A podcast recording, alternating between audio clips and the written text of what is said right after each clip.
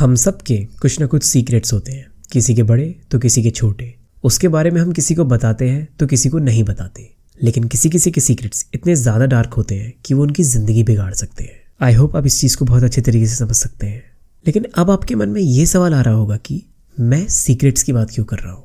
क्योंकि आज का हमारा पूरा केस सीक्रेट वर्ड के ऊपर ही बेस्ड है। मैं बात कर रहा हूँ the famous mystery of Circleville letters की। कि कैसे एक लेटर ने पूरे टाउन में तहलका मचा दिया था। नमस्कार दोस्तों, मेरा नाम है सेजल आर्यन सिंह और आप देख रहे हैं द मिस्टीरियस तीन सौ उनतीस।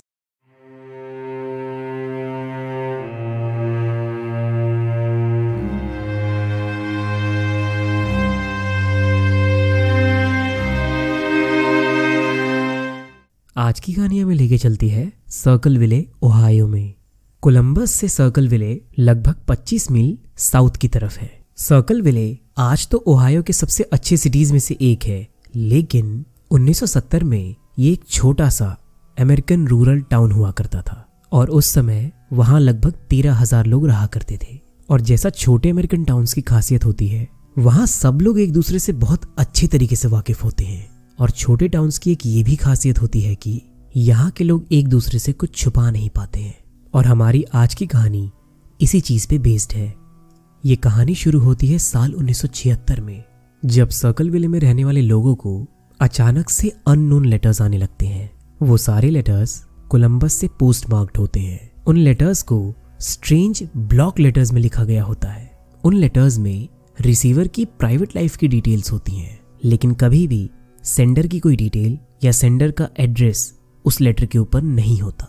उस राइटर की खास बात यह होती है कि वो सर्कल विले में रहने वाले लोगों से बहुत अच्छे तरीके से वाकिफ है और इतना ही नहीं उनके सारे सीक्रेट्स जानता है। उस दौरान वेस्ट फॉल स्कूल्स के सुपर इंटेंडेंट गॉर्डन मैसी होते हैं। जब वो 3 मार्च 1977 को सुबह सुबह अपने काम के लिए निकलते हैं तो उनके मेल बॉक्स में एक लेटर उनका वेट कर रहा होता है। Dear sir, according to my GF, you have asked her to go out many times and have asked the other female bus drivers too. This must stop at once for the good of the school and families. If they are not stopped, I will be forced to write to the school board, and I would hate to do that. The prey on another man's girl is untouchable. I suggest you find yourself a pimple face and start up with her and leave my girls alone. इसके आगे भी उनको और कई सारे letters आते हैं जिसमें और भयानक धमकियां होती हैं जैसे कि एक लेटर में यह लिखा था कि अगर उन्होंने अपनी एम्प्लॉयज़ के साथ सोना बंद नहीं किया तो वो उनके कार के ब्रेक्स को खराब कर देगा। उसी दिन एक लेटर स्कूल के बोर्ड को भी जाता है, जिसमें यह लिखा होता है कि कि कैसे गॉर्डन मैसी अपने स्कूल की फीमेल बस ड्राइवर्स के साथ छेड़छाड़ करते हैं। खुद शादीशुदा होने के बावजूद भी वो कभी कभी बहुत ज़्यादा कैरिड अवे हो जाते हैं। लेटर के राइटर ये चाहते थे कि मेसी को अपनी पोस्ट से निकाल दिया जाए लेकिन ऐसा कुछ भी नहीं होता है गॉर्डन मेसी ने ये सारे एलिगेशंस को डिनाई कर दिया, क्योंकि उन सब चीज़ों का कोई भी प्रूफ नहीं होता है लेकिन लगभग दो हफ़्ते बाद स्कूल के वाइस प्रिंसिपल के पास एक लेटर पहुँचता है Sear School. Talk to Gordon Massey about his affairs. I shall warn you. I know the truth. I want to protect your school. It has a good reputation. You should keep it like that. I shall send you proof about driver number 62917. She has a child in school there now. I shall prove this shortly. I expect him then to be discharged. You'll see that I am telling the truth. ये letter बहुत ज्यादा अजीब था क्योंकि उसने किसी का नाम नहीं लिया था लेकिन एक एम्प्लॉय नंबर यूज किया था ऐसा कोई तभी कर सकता था जब उसके पास स्कूल की सारी नॉलेज और इन्फॉर्मेशन होती। इसके बाद बोर्ड ने six two nine one seven वाले एम्प्लॉय को देखा और वो एक फीमेल बस ड्राइवर का था, जिनका नाम मैरी गिलिस्पी था। मैरी गिलिस्पी के ऊपर इल्ज़ाम लगाना बहुत बड़ी बात थी, क्योंकि वो बहुत इज्जतदार औरत थी। वहाँ पे सब लोग उसको बहुत अच्छे तरीके से जानते थे।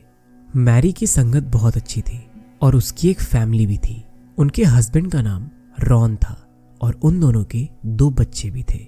वो लोग अपनी ज़िंदगी बहुत चैन से गुजार रहे थे लेकिन वो सब कुछ मार्च 1977 में बदलने वाला था मैरी को अपने घर के मेल बॉक्स में एक अननोन लेटर मिलता है जो कि अजीब से ब्लॉक लेटर्स में लिखा गया होता है Mrs. Gillespie, stay away from Massey. Don't lie when questioned about meeting him. I know where you live and have been observing your house and know you have children. This is no joke. Please take it serious. Everyone concerned has been notified and everything will be over soon. ये बहुत अजीब बात है लेकिन Mary ने उस letter के बारे में अपने हस्बैंड रॉन को नहीं बताया इसके बाद अगले कुछ हफ्तों में और लेटर्स आते हैं और वो सारे लेटर्स डे बाय डे बहुत धमकी भरे हुए जा रहे थे इतना ही नहीं हर लेटर्स में और ज़्यादा पर्सनल इंफॉर्मेशन होती थी। राइटर सिर्फ़ यही नहीं जानता था कि वो कहाँ रहती है। वो ये भी जानता था, वो कौन सी बस चलाती है, उसके हस्बैंड का नाम क्या है, उसके बच्चों का नाम क्या है। लेकिन फिर भी मैरी उन सारे लेटर्स को इग्नोर करती रही। और इसी की वजह से उस राइटर ने कुछ और करने की सोची। उसने सीधा मैरी के हस्बैंड रॉन गिलिस्पी को लेटर लिखना शुरू कर दिया था। और उम्मीद के अनुसार वो लेटर रॉन को उसकी वाइफ मैरी और गॉर्डन मेसी के अफेयर के बारे में एक्सप्लेन करता है। और उस लेटर में ये भी लिखा होता है कि अगर रॉन ने इस पर कुछ नहीं किया तो वो उसको जान से मार देगा। राइटर ये भी जानता था कि रॉन कहाँ पे रहता है और कौन सी गाड़ी चलाता है। जब रॉन ने मैरी से इस लेटर के बारे में पूछा तो मैरी ने अपने और गॉर्डन मेसी के अफेयर के एलिगेशन को रिजेक्ट कर दिया। लेकिन उसने रॉन को यह बता दिया कि पिछले कई हफ्तों से उसको भी इस तरीके के लेटर्स आते थे। एक बार फिर से उन्होंने इस लेटर को इग्नोर कर दिया। लेकिन दो हफ़्ते बाद रॉन को एक और लेटर आता है। इस बार लेटर की हैंडराइटिंग में थोड़ा सा बदलाव था। इस बार वो लेटर ये बताता है कि राइटर को ये पता चल चुका है कि रॉन ने अपने वाइफ और गॉर्डन मेसी के अफेयर में कोई भी एक्शन नहीं लिया। तो राइटर ये कहता है कि अगर मैरी ने सच नहीं बताया तो तो राइटर खुद उस असलियत के बारे में साइंस एंड बिलबोर्ड्स लगाएगा। और इतना ही नहीं, जिस रेडियो से सारे बसेस आपस में बातचीत करते हैं, वहाँ पे भी वो इस सच के बारे में अनाउंस करवा देगा। इसके बाद मैरी और रॉन को कुछ फ़ोन कॉल्स भी आने लगते हैं, और उनका ये मानना था कि वो उस राइटर के ही हैं। अब रॉन और मैरी को बिल्कुल नहीं समझ आ रहा था कि वो क्या करे। और ऐसे में जब इंसान के सारे रास्ते बंद हो जाते हैं तो वो अपने परिवार के पास जाता है। और रॉन और मैरी ने भी बिल्कुल ऐसा ही किया और उनका ये स्टेप उनके ऊपर बहुत भारी पड़ा। उस अनजान लेटर से लड़ने के लिए रॉन और मैरी पहुँचे रॉन की बहन और उसके हस्बैंड के पास, जिनका नाम कैरन और पॉल फ्रेश आवर था। अब ये चारों लोग बैठकर सस्पेक्ट्स की लिस्ट बनाते हैं। सबसे पहले मैरी ने एक दूसरे बस ड्राइवर का नाम बताया था, जिसका नाम डेविड लॉन्गमेरी था।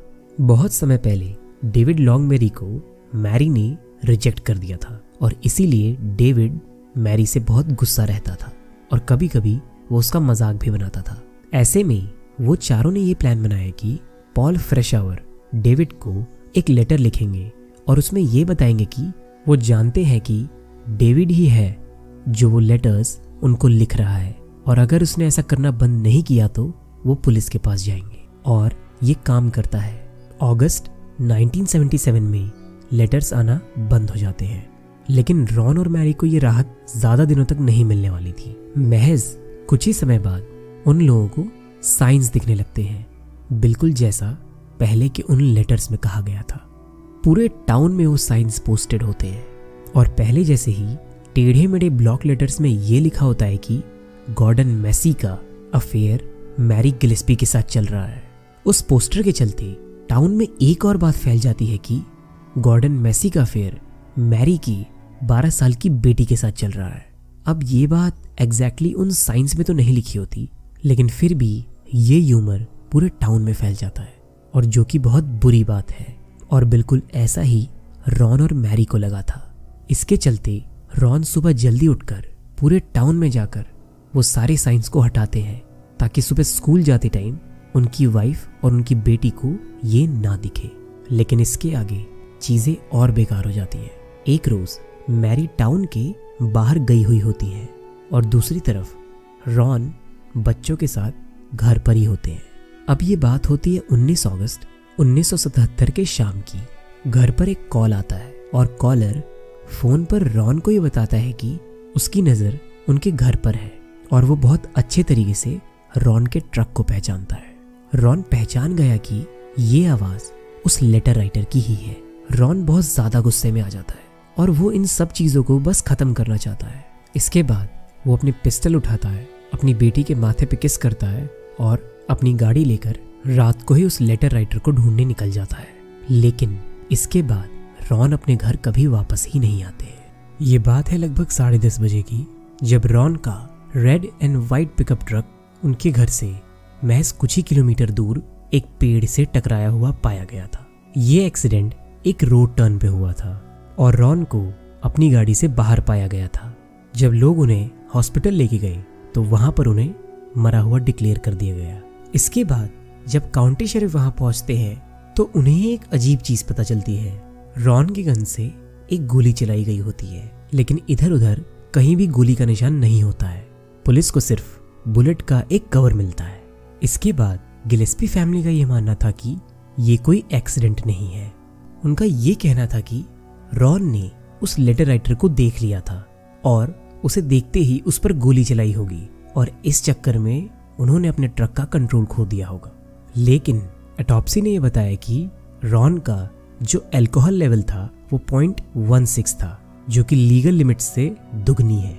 और इस एटॉप्सी रिपोर्ट की वजह से शेरिफ रेडक्लिफ ने यह बता दिया कि रॉन अपने घर से बहुत नशे में निकले थे और उसी रेज में उन्होंने अपनी गाड़ी का कंट्रोल खो दिया और उनका एक्सीडेंट हो गया। केस क्लोज्ड लेकिन गिलेस्पी फैमिली ने उनकी बातों पर बिल्कुल भरोसा नहीं किया, क्योंकि वो जानते थे कि रॉन इतने बड़े शराबी नहीं थे। और तो और, वो अपने बच्चों को इतनी रात में अकेले छोड़कर कभी भी नहीं जाएँगे, जब तक कोई हद से ज़्यादा सीरियस बात ना हो। गिलेस्पी फैमिली ये चाहती थी कि शरीफ इस केस में और तहकीकात करे। लेकिन शेरिफ रेडक्लिफ ने ऐसा बिल्कुल नहीं किया। उनका सिंपली ये कहना था कि रॉन की डेथ सिर्फ़ एक एक्सीडेंट है।